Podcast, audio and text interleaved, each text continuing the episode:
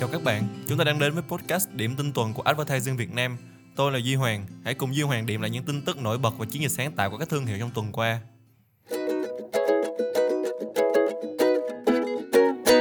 Điểm tin đầu tiên, nhà đồng sáng lập Adobe qua đời ở tuổi 82. Mới đây, tiến sĩ John Warnock, nhà đồng sáng lập Adobe đã qua đời ở tuổi 82. Sinh thời, ông cùng tiến sĩ Charles Gersker sáng lập Adobe vào năm 1982 Tiến sĩ Warnock là CEO của Adobe từ năm 1982 đến năm 2000, sau đó là đồng chủ tịch đến năm 2017. Chia sẻ về sự ra đi của tiến sĩ John Warnock, CEO Santanu Narayan của Adobe ca ngợi, tiến sĩ Warnock là một trong những nhà phát minh vĩ đại nhất trong thế hệ, tạo ra thay đổi lớn đến cách chúng ta giao tiếp bằng văn bản, hình ảnh và video. Điểm tin thứ hai, chủ của Kichi Kichi, Gogi House ra mắt thương hiệu trà sữa mới, giá bán dao động từ 35.000 đồng đến 50.000 đồng.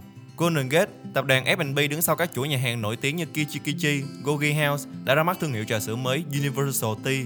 Cụ thể, cửa hàng đầu tiên khai trương vào ngày 12 tháng 8 trên đường Lê Văn Thiêm, Hà Nội. Trà sữa là mặt hàng chủ đạo của thương hiệu. Nhóm sản phẩm trà sữa của Universal Tea có 4 loại là trà sữa ba lá, trà sữa cao nguyên, trà sữa Hồng Kông và trà sữa Đài Loan.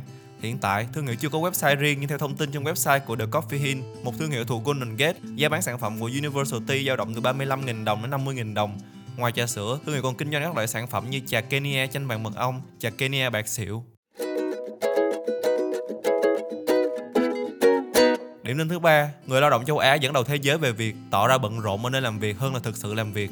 Slack cùng công ty nghiên cứu thị trường Quantrix đã công bố báo cáo State of Work 2023, nghiên cứu về môi trường, thói quen của nhân viên văn phòng trên toàn cầu. Kết quả cho thấy người lao động ở châu Á xếp đầu thế giới về việc thực hiện các công việc mang tính biểu diễn performative work. Nói cách khác, họ thường tỏ ra bận rộn ở nơi làm việc hơn là thực sự làm việc. Cụ thể, Slack đã phỏng vấn hơn 18.000 nhân viên văn phòng bao gồm lãnh đạo cấp cao trong khoảng thời gian từ 24 tháng 2 đến 21 tháng 3 năm 2023 tại 9 quốc gia Hoa Kỳ, Úc, Pháp, Đức, Vương quốc Anh, Ấn Độ, Singapore, Nhật Bản và Hàn Quốc Kết quả cho thấy ba quốc gia châu Á là Ấn Độ, Nhật Bản và Singapore lần lượt xếp đầu trong việc thực hiện công việc mang tính biểu diễn performative work.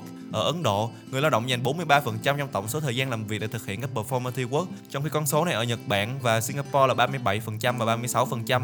Theo bà Derek Laney, chuyên gia công nghệ của Slack là châu Á Thái Bình Dương, công việc mang tính biểu diễn performative work bao gồm việc dành nhiều thời gian cho các buổi họp để khoe thành tựu giữa các phòng ban, thay vì thảo luận vấn đề hay đưa ra các giải pháp.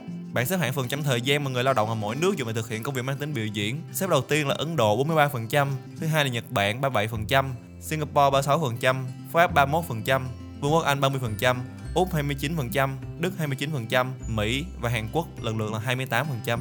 Theo bà Lani, nguyên nhân cho hiện tượng này đến từ việc những người lãnh đạo có xu hướng đánh giá trên hành vi bề ngoài hơn là tập trung vào kết quả thực tế đạt được. Từ đó, người lao động có xu hướng tỏ ra bận rộn và thể hiện với cấp trên.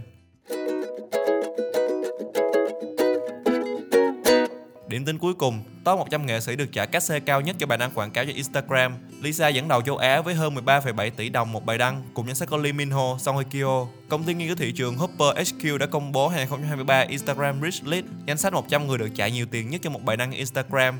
Kết quả cho thấy Lisa Blackpink là nữ nghệ sĩ làng giải trí Hàn Quốc xếp thứ hạng cao nhất. Cụ thể, thành viên của nhóm Blackpink xếp thứ 26 với mức cá xê 575.000 đô la, tương đương 13,7 tỷ đồng cho một bài đăng quảng cáo trên Instagram. Lisa đang sở hữu hơn 95,8 triệu người đăng ký theo dõi trên Instagram.